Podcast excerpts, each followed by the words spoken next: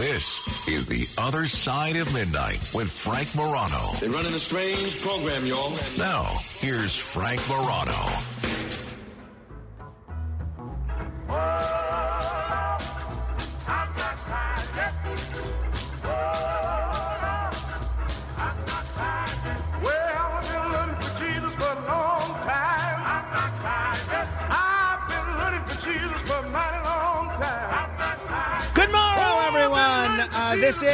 Side of midnight. We are breaking down yesterday's election. Um, there are still a number of very close races that we're keeping an eye on, uh, races which may decide which party controls the U.S. Senate. As of now, it looks like the Republicans have 48 seats, the Democrats have 48 seats. Looks like the Republicans will control the House of Representatives. It looks like they have uh, won at least 220 seats.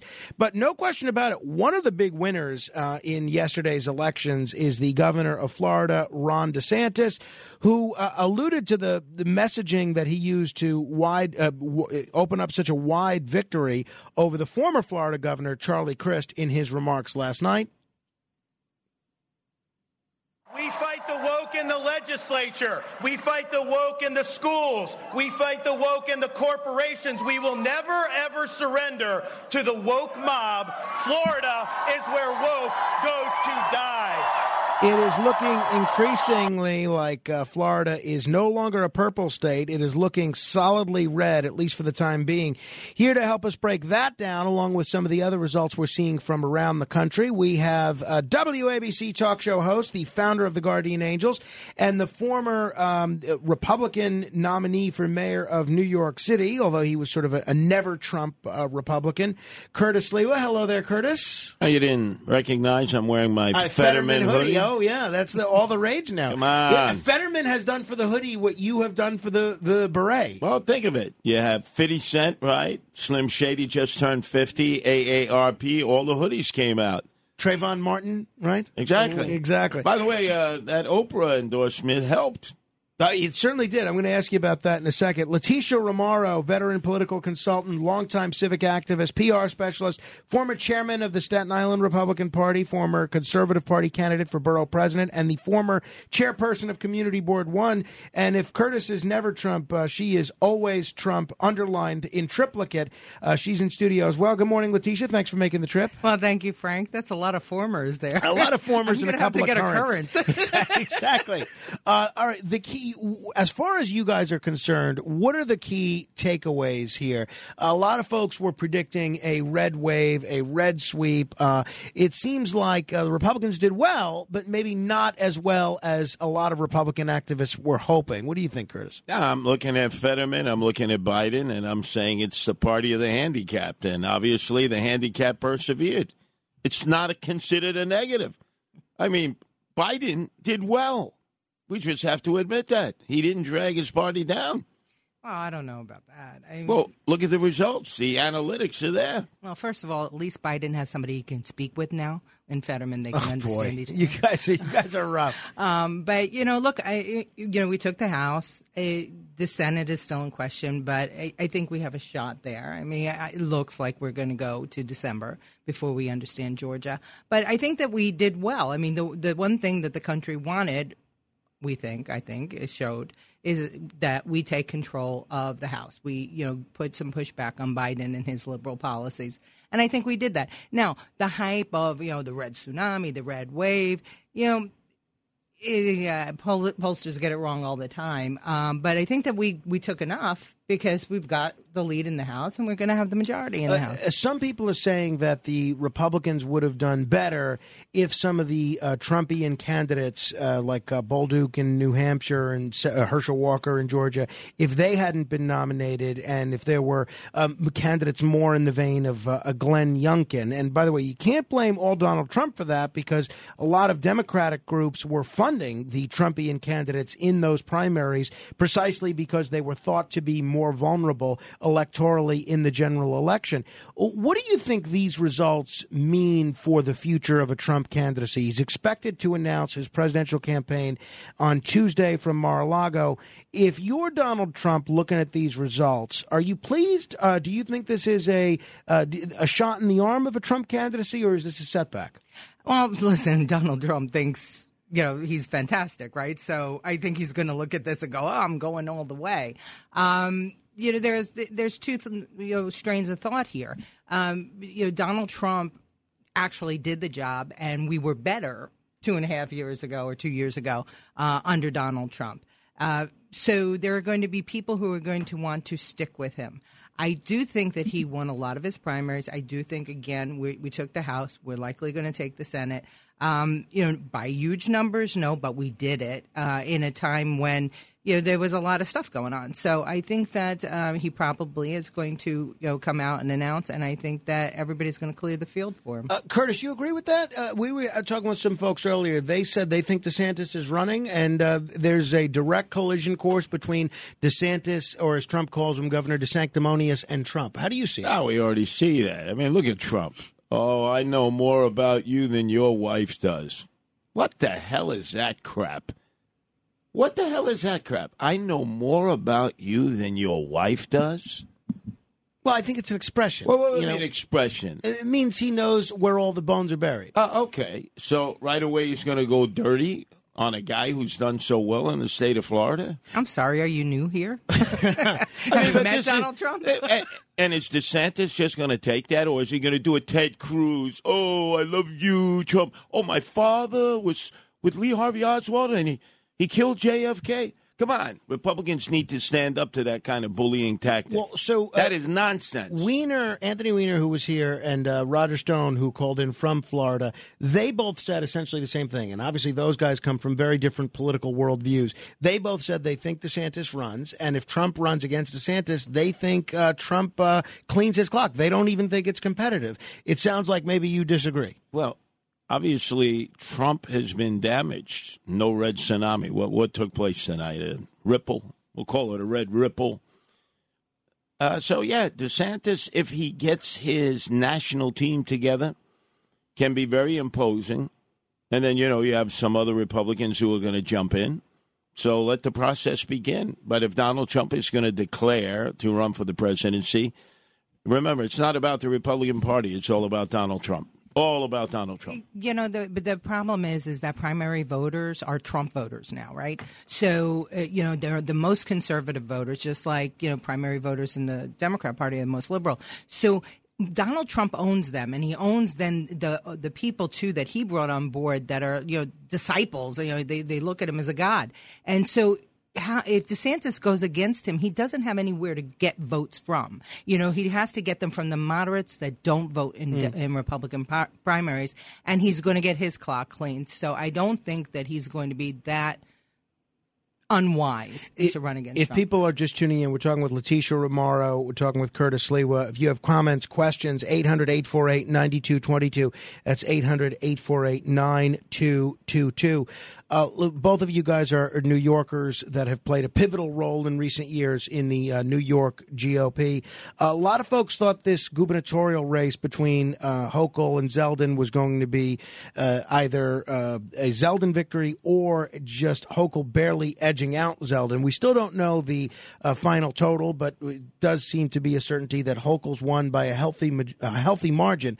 Curtis, were you surprised uh, that Zeldin didn't perform better? No, he did a lot better than you could have anticipated. Imagine you're a hardcore Trumper.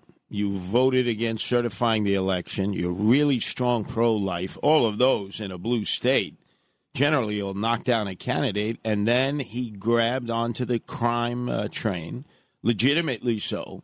Uh, and Hochul was just thrown for a loop.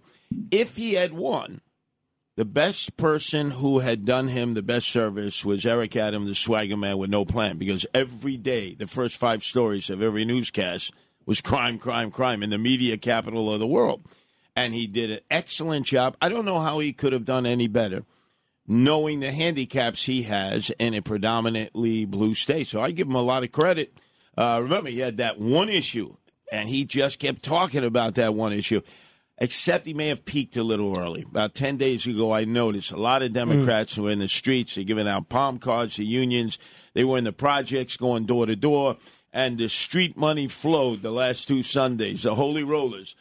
God, Jesus, and Hochul. Uh, Leticia, it does look like the Republicans in New York might have picked up as many as four congressional seats. I don't know the last time that that's happened in uh, in New York State. As a New York Republican, is this a good night for you or a poor night? No, no, it's a good night. And l- let's just go back to uh, Lee Zeldin for a minute. First off, there, uh, as of this count now, and we don't even have all the precincts in, there's five million plus voters in the state in this midterm. There were eight million in the 2020 uh, presidential election, so this midterm was way up there. He wasn't running just against Hochul; he was running against Bill Clinton, Hillary Clinton, Joe, uh, Joe Biden, all the superstars. Right, Obama all came out to this blue state to campaign for Hochul in those last days. So he did fantastic. So far, he's holding at almost 31 percent in the city, which is phenomenal. We needed 33 to 35, you know, to be able to pull it off, of course. So, but he had coattails, and he brought in these uh, congressional uh, seats, and not only the congressional seats on Staten Island, he turned an assembly seat red where it's Sam Pirozzolo. Mm-hmm. So it is a good night for Hold Republicans. on. I take some of the credit on Okay. Sam's victory. I take some of the credit on Sam's victory.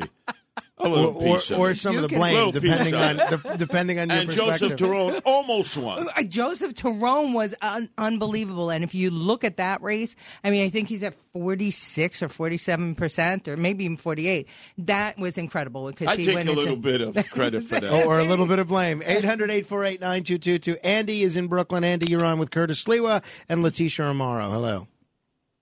I was very surprised at Curtis's comment about Donald Trump.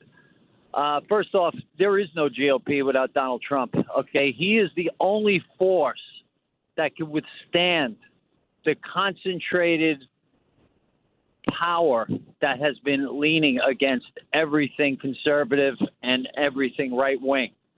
There is no other individual, not even a DeSantis, that could stand against that type of influence other than Donald Trump.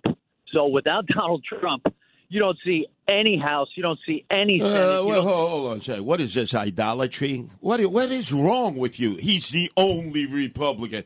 There were Republicans before Donald Trump. There will be Republicans after Donald Trump. This idolatry stuff is what's going to get the Republican Party in trouble. You've got a wide range of Katrina- very eligible candidates out there who ought to be given an opportunity. If Donald Trump wants to run, obviously.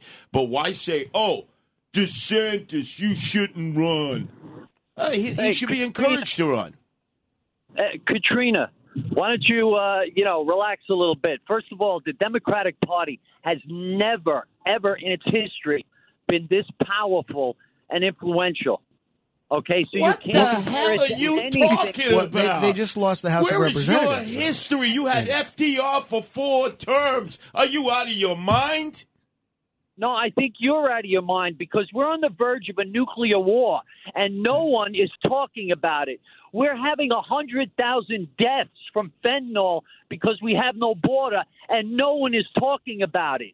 Okay, that is the media controlling the minds of the public. There is only one force that exists out there fighting back against it, and its name is Donald Trump. Hallelujah! Hallelujah! Thank you, Andy. Jesus Eight- Christ, 800 God the Father, God the Holy 9222. Spirit, and Donald Trump. I Curtis, hear Star Wars music in the background after who, that. who's your first choice for president at this point? I have none. I want to see debates. I want to see primaries. Well, why am I going to make a choice now? All right, well, I'm How far away Okay. are we? Um, uh, Leticia, if you had to pick, who do you have a first choice for president at this point? I, you know, honestly, I, I'm a realist, and I think Donald Trump is, you know, I think he needs to come back and finish what he did. I, you know, look, he had this country humming. I don't care if you don't like him. I don't care if you don't like what he said. I'd rather have the orange man with the nasty words and my 401k at a million dollars than have you know the the supposedly peace broker and my 401k at three hundred thousand. Uh, we're going to talk with Adam Weiss in just a few minutes about the messaging that uh, that took place i from all the candidates, and uh, a little bit later we're going to go uh, to Maryland, check in with Sean Casey, the uh, co-host of the morning show there, and uh, he's on WCBM, another one of our great stations. The messaging nationally was very interesting. The Democrats seem to focus mostly on the abortion issue. The Republicans seem to focus on the kind of trifold issues of inflation, the border, and crime. You know, years ago in politics, the old expression was all politics is local. Based on the Senate races, based on the congressional races, even the gubernatorial races, it doesn't seem like a lot of local issues were dis- determinative here. It seems like almost everybody was trying to nationalize these races and focused on national issues rather than local ones. Do you guys think we're in sort of a, a new era that when it comes to all politics being national? No, I think that the the Democrats needed that abortion issue to drive people to the polls. In 2004, um, George W. Bush used uh, the abortion issue to drive people to the polls when he was kind of in trouble, and that's what we saw here. I mean, you know, all of a sudden documents leak out of the Supreme Court. We've never seen that happen before. So this was planned, you know, and this was, you know, it's cultivating, you know, voters to come out to vote, and it worked because we had a midterm election that was darn near close to a presidential election turnout. Yeah, I think we saw the continuation of the blue collar moving red and the college graduates like yourself, Frank Morano, NYU graduate, moving totally blue. It's a clear distinction now. The Democrats want people who've graduated from college, uh, who have their degrees, and a lot of people who feel left out by that are moving towards the Republican Party. Most people do not have a college degree in the United States, and the Democrats have forgotten those people, and they are retaliating by voting red. 800 848 9222. By the way, one of the other races that uh, we're keeping an eye on is this uh, Los Angeles mayor's race, which is pretty interesting. You had uh, obviously a whole bunch of uh, racial tensions there because of the, uh, the leaked audio regarding the city council speaker who was forced to resign, uh, escalating tensions between the black community and the Hispanic community. And you had, as the final two candidates in L.A., Karen Bass, a uh, black woman, against Rick Caruso, a Hispanic billionaire and former Repu- Republican who ran largely on the crime issue. That race appears to be super close, with Caruso leading slightly, only about 14% of the vote in at this point. But uh, so far, Caruso has over 50% of the vote, with uh, Karen Bass uh, trailing, and uh, looks like that's going to be a tight race. I don't know that we'll have a winner uh, on, on that race uh, anytime today, but I'm wondering if this represents a new breed of Democratic candidate. Um, as you know, Curtis, Eric Adams at least uh, in terms of rhetoric, said a lot of things that you don't traditionally hear from Democrats when he ran for mayor of New York against you. Rick Caruso sort of used that same playbook. Dennis Kucinich did the same thing when he tried to run for mayor of Cleveland. Are we seeing a new era of Democratic Democrats running for office as Democrats but sounding like Republicans? Well, because they win it in primaries. So obviously they're going to say, well, we can't go further, any further to the left than some of the mayors in these cities, in Philadelphia, in Chicago, in St. Louis. So why not take the moderate, uh, moderate uh, line? They feel that they win their elections and the primaries, and in the urban areas, they generally do. Uh, what about that, Leticia? Do you think in some ways this this whole election cycle has been a repudiation of progressivism? We don't see a lot of people running for office in uh, red, in uh, blue states, in blue counties, or in purple counties, running unabashedly as the uh, defund the police candidate, as the AOC candidate. We see candidates seemingly try to run almost like Tim Ryan ran in Ohio as a little bit more of a new breed kind of a Democrat. Yeah, a blue dog Democrat. Like I, I do. I think that you know the the one thing that Curtis just uh, talked about was that most people don't go to college, right? But but the Democrats are pandering to the college, you know, sect. Um, and they've left behind the average blue collar workers uh, and the average people. And I, I think that what we're going to start to see, or, or what this uh, midterm is going to show, having control of the House and having control of the Senate, or um, that they need to come back to the middle because the stuff that they are pushing that has cost them the Hispanic pop, uh, vote. It, is- it has cost them the, the suburban women that they had on lockdown. Um, it's cost them a lot of votes. So I do think that we're going to start to see some more blue dog Democrats. Tulsi Gabbard left the party because you know the party left her in essence, and it's left a lot of Democrats. 800 848 9222. Rob is on Staten Island, uh, a place that uh, both Curtis and Letitia know quite well. Hello, Rob. Good morning. I can't agree with Curtis more. Well, try. The, uh, the regarding the Trump issue, I every Democrat I know, they're like anyone but Trump. There's a lot of things I love about Donald Trump. Of the he's got huge balls. He has so many good things, but there's too many bad things. He's tainted at this point. point, and anyone that talks to him talks about him like he's a god. I don't even know what to say. That, and I know plenty of them, but if everyone I know, every Democrat I know, anyone but Trump. He, I would, if I was running, I would not have him back me at all. I think DeSantis is on the right page, and that's all I have to say. Great show. Thank you so much. Uh, thank you, Rob. You know, uh, Curtis, I do think it depends on the district. There are some areas, some states, some communities where having Trump's imprimatur really does help you. I think Staten Island might be one of those places. Yeah, but if you're the Democrats, you want Trump to run again. You can beat Trump, even without Biden. So you want Trump to run. They're looking at this and they're loving every second of it. They are loving every second of it. Leticia, anything you would uh, add there? You know, I, I think that um, you, we're going to we'll spend these next. I'm, I'm all tongue tied because I'm so aggravated. We're going to spend these next two years still fighting Biden's policies. I mean, you know, we, we need to see what's going to go on in these next two years. If we can't get those leases on the on the federal land for drilling, if we can't get more oil out of the ground and, and start to become oil independent again, um, then then Donald Trump will be able to walk back in because if the price of gas goes up any higher, if this winter we don't have the home heating oil that we need, which is going is a real possibility, there's going to be an opportunity for Trump to come back and people to say, "Listen, I know what he did as president. I'm going to give him a shot again." Well, I think, uh, Latish, uh, people hate Biden, they hate Trump. So the best thing for both parties, out with the old, in with the new. Get people in that nobody hates. Because hate drives people to the polls, as we saw in the last presidential election. Unprecedented voters on both sides. Because when you talk to the Biden people, they hated Trump. When you talk to the Trump people, they hated Biden. Yep. In terms of uh, the future of the GOP, one of the things that I think is interesting is that DeSantis won in Florida uh, in a landslide. He won big in Miami Dade County, which has historically, as you both know, been a very Democratic leaning county. Uh, but a lot of the Hispanics that uh, are in part of the electorate in Miami Dade, they voted Republican. Here in New York, um, we saw in your mayoral race, Curtis, you winning a lot of uh, Democratic assembly seats that were primarily Asian districts. We saw that at play this year, as uh, poorly as Lee Zeldin might have done in New York City.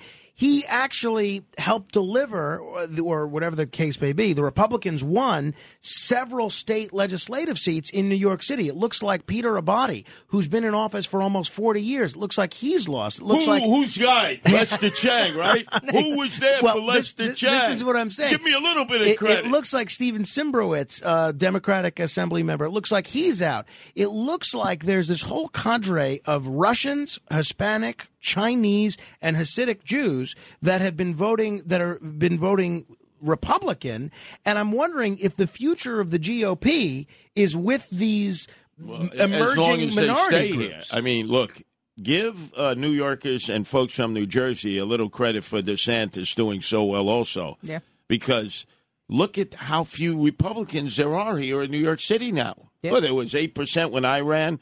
I think there was thirteen percent when uh, Malliotakis ran. Yep. I think there was about eighteen percent when Lhota ran. Yeah, Republicans are either dying off or moving to Florida. So Uh, come on, took let's give credit to New Yorkers and New Jerseys who moved to Florida because they probably voted for All right, DeSantis. uh, we're going to continue with Curtis Lee with Leticia Remauro. We'll also take your calls 800 848 9222. Straight ahead.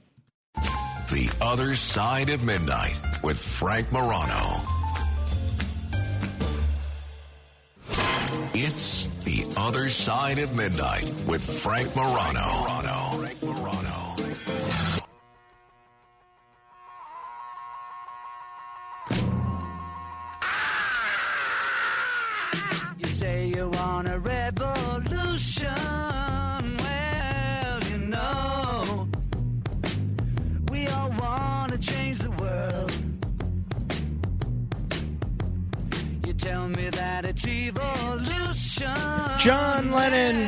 Uh, singing about a revolution. A lot of Republicans think that uh, a House majority may lead to a revolution. Curtis Sliwa is in studio with me, so is Leticia Remauro.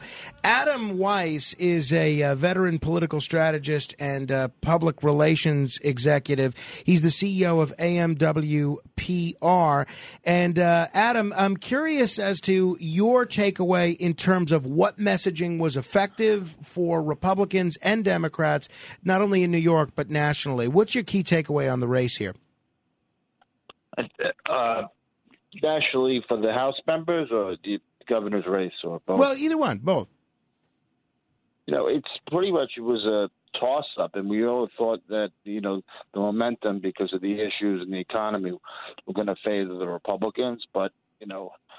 As it was, the ground we've become such a uh, complacent uh, society that it seems like you no middle anymore. It seems like the the game of politics has been so fragmented that the base just comes out on both sides, and it's us. It seems like almost the exact same election, the same results that were for Trump are happening for Fetterman, are happening for Oz, and it's like, you know, you spend two we spend two years in this cycle of these ads and this 24 hour cycle, and we're almost at the same exact place that the election happened last time. It's like Well, yeah, no, Anthony what Weiner what are we made that. learning- What are we learning here? It's like this never-ending cycle of campaigns here. Yeah, and no, Anthony Weiner made that same point, which is that one of the key takeaways might be that nothing has changed from two years ago. I know you were a bundler for Lee Zeldin. I know you uh, donated some money to Lee Zeldin.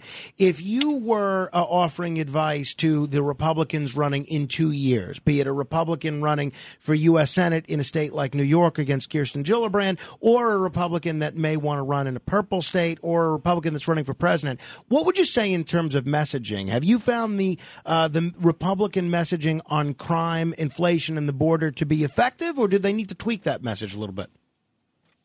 But for the state gubernatorial race, I think it was very effective. I mean, they did the very best they could in the environment we have. Usually Republicans get drubbed, killed 15, 20 points in New York.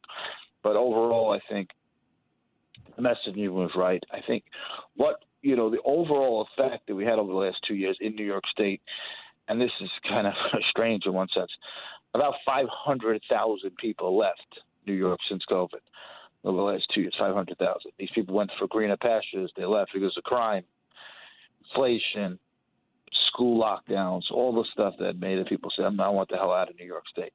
Those 500,000 that left went to Florida, went to freer states. Those 500,000 would have been GOP voters, right? They instead they packed up, and who gets now? Who got the votes? DeSantis. He won by 18, 17 vote points. Meanwhile, we don't even. Ha- I don't think we. Ha- I don't think the GOP has enough votes now anymore. We got drubbed so bad in the city that it's almost impossible to find. Well, votes. well, here's the other. Here's the other thing. Twice now, people have come up with millions of dollars to say we want you to become rent-a-wreck Demo- Democrats. We want you to convert over to the Democratic Party, and other Repo- Republicans supported that. They're not coming back. it's lunacy. Oh, I'm going to vote for a Democrat one time, and then I'm going to come back to the Republican Party. That's not shown in the rolls. That's that's basically abdicating, waving a white flag, saying we can't win. So why not be a moderate Democrat? Become a rent-a-wreck Democrat. How how idiot? Have you ever heard of a party doing that before? Well, it certainly doesn't strike me as effective. So, Adam, given what you're saying, uh, which is that uh, there's not enough Republican voters for Republicans to win elections, and given what Curtis is saying about the futility of uh, moderates switching to the Democratic Party just to pick moderate Democratic nominees, what does that say about the future electoral prospects of the New York GOP? Should they just throw in the, the towel, wave the white flag, as Curtis says, or how do the Republicans be competitive? Competitive in blue states going forward. somehow the attraction, the great experiment in Manhattan, New York, New York City, will lure people back. It already is luring people back. I mean, the city's popping, right? The city has all sorts of attraction now. It's, it is a city, meal, but still mentally ill people on every other block in New York, and there's crime all over. So that needs to be taken care of, and people will get back to some normalcy of voting. So, because yesterday I was like, a bunch of people like, hey, good luck. I said, where are you? I'm in Florida. I thought you lived in New York. Where are you? Good luck. Where are you? Vote today? No, I, I, I registered in Florida. So I'm like, to myself, there's too many people in Florida still, and they're old friends of mine. They're not here anymore voting. So attraction will lure people back to New York. We'll get more voters here. I mean, if you look at the tickets across New York, I think we picked up four congressional seats, maybe five by the time it's done. So the votes are there. It's just we can't, the pounding we took, and again, in the five boroughs, and the little numbers we need to get just to just the bloodbath we hmm. take in New York City as a GOP is just too much to overcome. The We're, rest we're going to go live to Baltimore in a second, but I know Leticia wanted to weigh in. Yeah, I think maybe it's time for nonpartisan elections in this city. Uh, yeah, and how? And how? I mean, that'll bring the GOP A- back. A- Adam, uh, what about that? I mean, uh, I think a lot of Republicans uh, they've resisted uh, the call for nonpartisan elections, and I know Curtis has been vocal on that. I certainly have, and Leticia has. Is that something that you think uh, Republicans have opposed at their own peril? Maybe that's a good answer for a state for a state like New York. I mean, just can't get past the one party system Mhm. in New York that just drubs us, that just could bombard the city and just guaranteed votes the way they do. That we, you know, it's almost how do you overcome such, you know, massive dumpings of votes? Right. When he starts the, when he starts the night at about nine thirty, and you right away you're down three, four hundred thousand votes. Uh, Adam Weiss, uh, AMWPR, thanks so much. We'll be checking in with you uh, as we uh, start the 2024 campaign, which seems to be starting on Tuesday. Thanks a lot. Thank you, man. Uh, we're going to go live to Baltimore. Very excited to be able to uh, chat with uh, my colleague at WCBM, Sean Casey. He is the co host of the Morning Drive with Casey and Elliott, program director of Talk Radio 680 WCBM, and also host of the podcast, The Sean Casey Show. Uh, Sean, uh, thanks for joining us. Uh, I appreciate the opportunity to help start so many Marylanders' day. How are you feeling about the election results coming out of Maryland? Maryland? Maryland's one of the states that went from red to blue. You had a Republican governor, Larry Hogan, uh, but apparently the governor's mansion is back in Democratic hands. Is that right? Uh, that is right. Uh, apparently, uh, good morning, Frank. Thanks Morning. for having us on here this morning. I know you've been uh, doing yeoman's work all morning long, so we appreciate the coverage and thanks so much for that. Yeah, you start in Maryland, which is uh, actually a blue state, uh, and occasionally we get a Republican governor when Democrats run really bad candidates. Um, but at this point, it's looking as if Wes Moore is going to be the first black governor uh, in the state of Maryland. Uh, Dan Cox has not conceded uh, the election as of yet. He's still waiting for all the votes to be counted, but uh, he has nearly a 20 point uh, you know, lead to, to overcome. So uh, the, the good news is for Republicans, it looks like we may pick up a congressional seat in CD6 with uh, Neil Parrott over the um, uh, multimillionaire David Trone, uh, and Andy Harris has won re-election in, in the first congressional district. So, uh, and a couple other congressional districts in CD2 and CD3. Uh, the uh, Republican only lost by 10 points, so that's a, that's a small victory for Republicans Sure. in the state of Maryland. You know, a lot of Republicans always look to states like Massachusetts, which also now has a Democratic governor, uh, states like Maryland, and say, how do Republicans get elected statewide in these blue states? What did Larry Hogan do right in Maryland? Uh, and I guess the same question could be asked of Charlie Baker in Massachusetts, that Republicans running in states like uh, New York, for instance, seem not to be able to be able to do. Well, I think the things that uh, that Larry Hogan did right to get elected in the first place was he built. He was a businessman. He built uh, something called Change Maryland. He got a lot of grassroots support, uh, and he really ran as a a Democrat light, not a not a conservative Republican in a state that is uh, largely blue statewide. But uh, that's how he got elected. And of course, in his first term, he was fairly popular. Uh, and then, of course, in the second term, we had all the lockdowns, and the mandates, and so on and so forth. And that turned a lot of Republicans against Larry Hogan, and that's the reason why Dan Cox uh, ended up with the uh, with the primary nomination over the hand-picked Kelly Schulz uh, of Larry Hogan. So there's there's going to be some soul searching going on in the Maryland Republican Party. The thing that that Larry didn't do was to build a deep bench here in Maryland. Uh, and uh, there's going to be there's a rift going on in the Maryland Republican Party right now that they're going to have to resolve some of these issues. A lot of Republicans are blaming Trump for getting involved in some of these primaries and using his influence with primary voters to uh, have the candidate that was least electable get nominated and thereby not get elected. And Maryland is one of the states that they point to. Obviously, it's very easy to Monday morning quarterback and say woulda, coulda, shoulda. But if the Republicans had nominated a candidate that was a bit more Hogan esque and a little less Trumpian, would we have seen a different result tonight or last night? Yeah, it's hard to say. It's because even though everybody likes to, everybody likes to nationalize politics, uh, politics is always local. You're dealing with a two to one Democrat registration anyway in the state of Maryland. You're dealing with uh, largely negative media coverage of uh, of Republicans. It doesn't matter who the nominee would be, whether it was going to be Kelly Schulz or Dan Co- Cox. Rather, the um, the media would not have treated uh, them the same. Uh, I think it's woulda, coulda, shoulda. I just think that going forward, I mean, we're going to have to look at uh, nominating people that can uh, you know, that can win statewide, and, and I think they have to be supported by the Republican Party. Here's what happened in the state: Larry Hogan went around calling big donors and telling them not to contribute to Dan Cox. So the Hmm. big donors sat out this campaign in Maryland, and Dan Cox didn't have the money uh, to compete with the Wes Moore and the Democrat machine. Uh, last question, Sean, and we've been talking with Sean Casey. He's the co-host of the Morning Drive with Casey and Elliott on uh, 680 WCBM. Uh, we've seen a whole bunch of districts and a whole bunch of states in which Democrats uh, campaigned for and spent money on the candidate that they felt was the least electable, and in some cases that was the Trumpian candidate. Was Cox one of those candidates that Democrats tried to put the finger on the scale for and aid in the Republican primary in Maryland?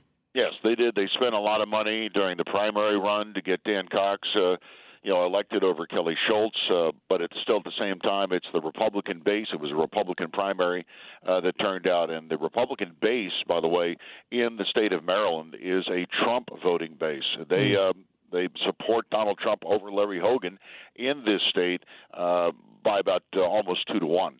Uh, so even though Hogan was a popular uh, governor for the statewide uh, party politics, for Republicans in the state, it was it was Trump and Cox. All right, uh, Sean Casey, it's a real treat to be on WCBM. It's great to talk with you. Thank you. Thanks so much, Frank. Thank you. Uh, 800 848 9222 if you want to comment. You know, Curtis uh, Curtis Sliwa was here, Leticia Remauro is here. That that problem that he just outlined seems to be a problem in a lot of bluish states around the country, which is the base, the uh, primary voting base of the GOP is very Trumpian. But in order to win in the general election, you need to find a way to appeal to Democrats and independents.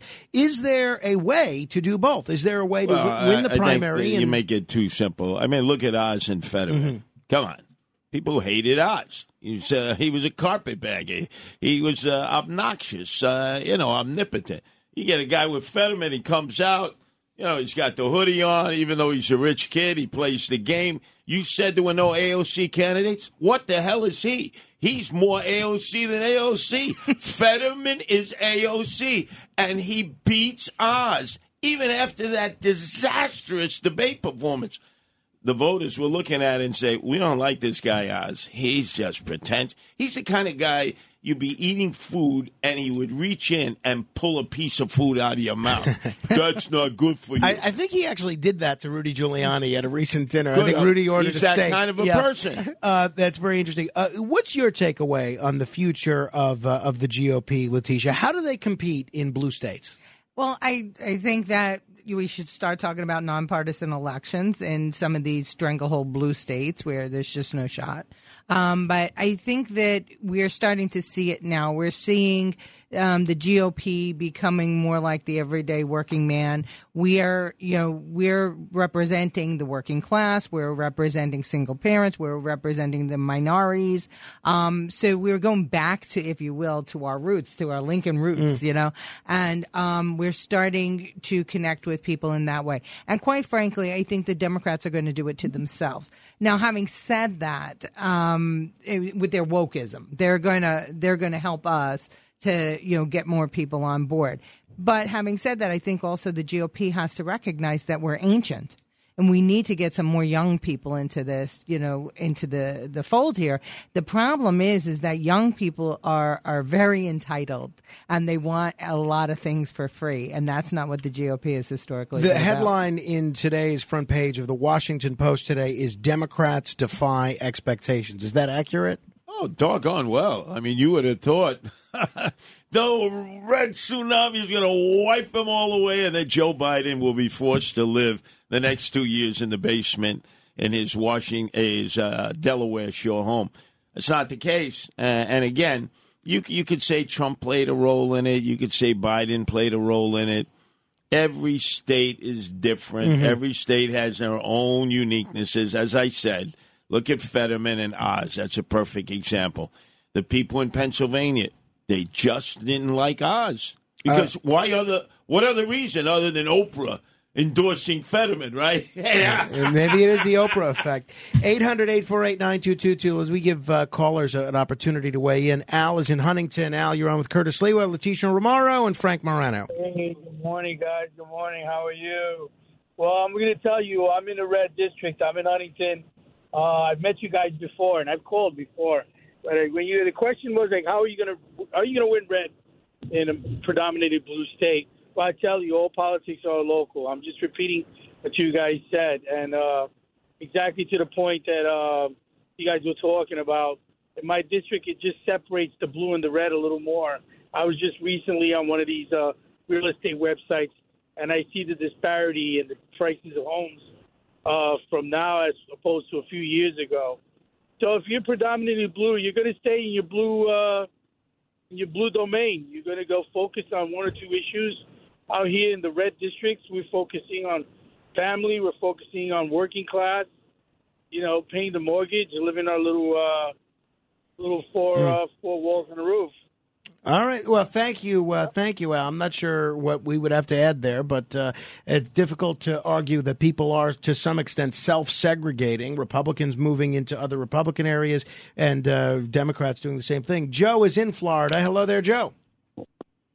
Hey, good morning, everybody. Um, I'm calling just north of Tampa, about an hour north of Tampa. And I, I think that uh, DeSantis is young enough to let Trump put in his first four years, and then DeSantis come up right behind him and put in eight. Yeah, I guess the question, Joe, is one: Could Trump win a general election in the current climate? And uh, two, how do Republicans feel about uh, a Trump versus DeSantis uh, matchup?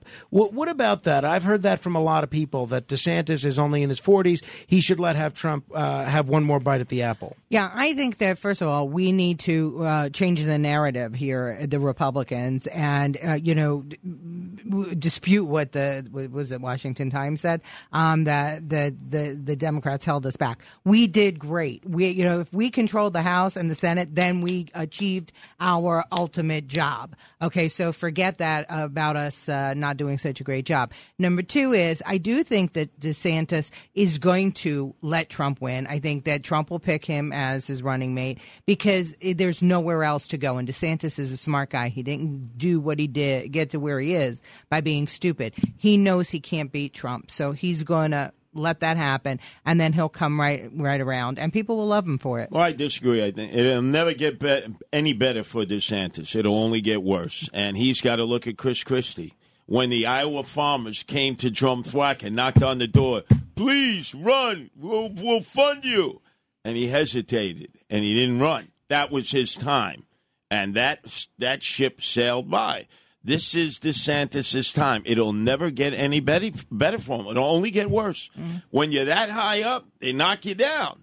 People are going to be gunning for him, and Democrats will be gunning for him. So I think the time to go is now. Whether he can beat Trump or not, we'll see. But the point is, remember what happened with Chris Christie?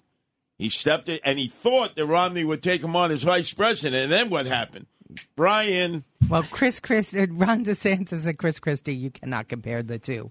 I'm sorry. Well, remember, although Chris both are Christie potential- was Donald Trump before Donald Trump. yeah, but Chris Christie is also right. Yeah, well, I got plenty to say about Chris Christie, and- but I won't. And a lot of folks are talking about Christie. Well, I don't know, but a lot of folks, but at least Christie is talking about himself as a Republican presidential candidate. You see that going anywhere, or has that ship totally sailed? No, he had a prime opportunity back then. Remember, he was Trump In before there was 2012. Trump. Exactly. And they were begging him to run. And for whatever reason, he decided not. Let's let's remember that Chris Christie gave bail reform to New Jersey, the first state to do it. So absolutely not. Chris Christie cannot run for anything Republican. He should become a Democrat. Well, at least in New Jersey, uh, the voters got to vote on bail reform, unlike in New York, where it was uh, crammed down the voters' throats by the legislature. Evelyn is in Bayonne. Hello, Evelyn. Good morning, Frank. You know that I have a tremendous amount of respect for you and also for Curtis, and it's good to hear the two of you on the same show together. Um, I have a question for Curtis. About a year ago, he was on with Mark Salzberg, and they advised me to stay out of New York, not to take a chance. I usually visit the Strand bookstore, and I'd say I spend about $3,000 a year as a tourist in New York after working there for so long. Has Curtis changed his mind now that Kathy uh, Crime Wave Hochul is in charge? No, I'd say uh, stay out of New York City. Do yourself a solid. There's nothing here that has gotten any safer. In fact, it's gotten worse. Uh, it's worse than it was during de Blasio. So you have all these emotionally disturbed persons. I call it stranger danger. Uh, unexpectedly, out of nowhere, they just attack people because they, they should be in a hospital. Uh, shame on uh, Andrew Cuomo, who's trying to resurrect himself. When he got elected, there were 30,000 state beds. Uh, by the time he had to leave, there were 3,000. And there, there's a guy. There's a, hey, what happened to no cash bail? Oh, you know, the crime is. You're responsible for that. you were the author. You signed it. These people think we're stupid that we're going to forget. Well, this is one person who's never forget. Stay in Bayonne. It's not safe yet to come here. Remember that Filipino nurse from Bayonne? Remember what happened to her? Yes, I do. Okay. Thank you, Evelyn. All right. Uh, we're going to give people an opportunity to weigh in for 15 seconds. You can say whatever you want for 15 seconds. 800 848 9222. want to thank uh, Curtis Sliwa and Leticia Remauro for uh, joining me for the hour. You can hear Curtis again around noon um, and on WABC in New York or all around the world at WABCRadio.com or the 19 out of 24 hours a day that he's on on the weekend. Uh, anything else people should know about what you're doing, Curtis? WABC, always broadcasting Curtis. sure. Leticia, what are you up to these days? Um, so I have a podcast called The Right Stuff at 7 p.m. on uh, Rumble and live on Facebook every Tuesday with my daughter, comedian Jen, where we look back at the week's news and we find the humor in it. And so we have a lot of laughs. So everybody tune in though tonight because we have a special edition post election. So how do folks find that on Rumble? Uh, Rumble, it's called Right Stuff, R I G H T S T U F F, um, and just uh, search it and you'll find it. Uh, like us, follow us, and then you'll get notifications, and you can live and comment. 15 seconds of fame in just a moment. 800 848 9222. Six open lines. Say whatever you like for 15 seconds straight ahead. The other side of midnight. It's the other side of midnight with Frank Morano.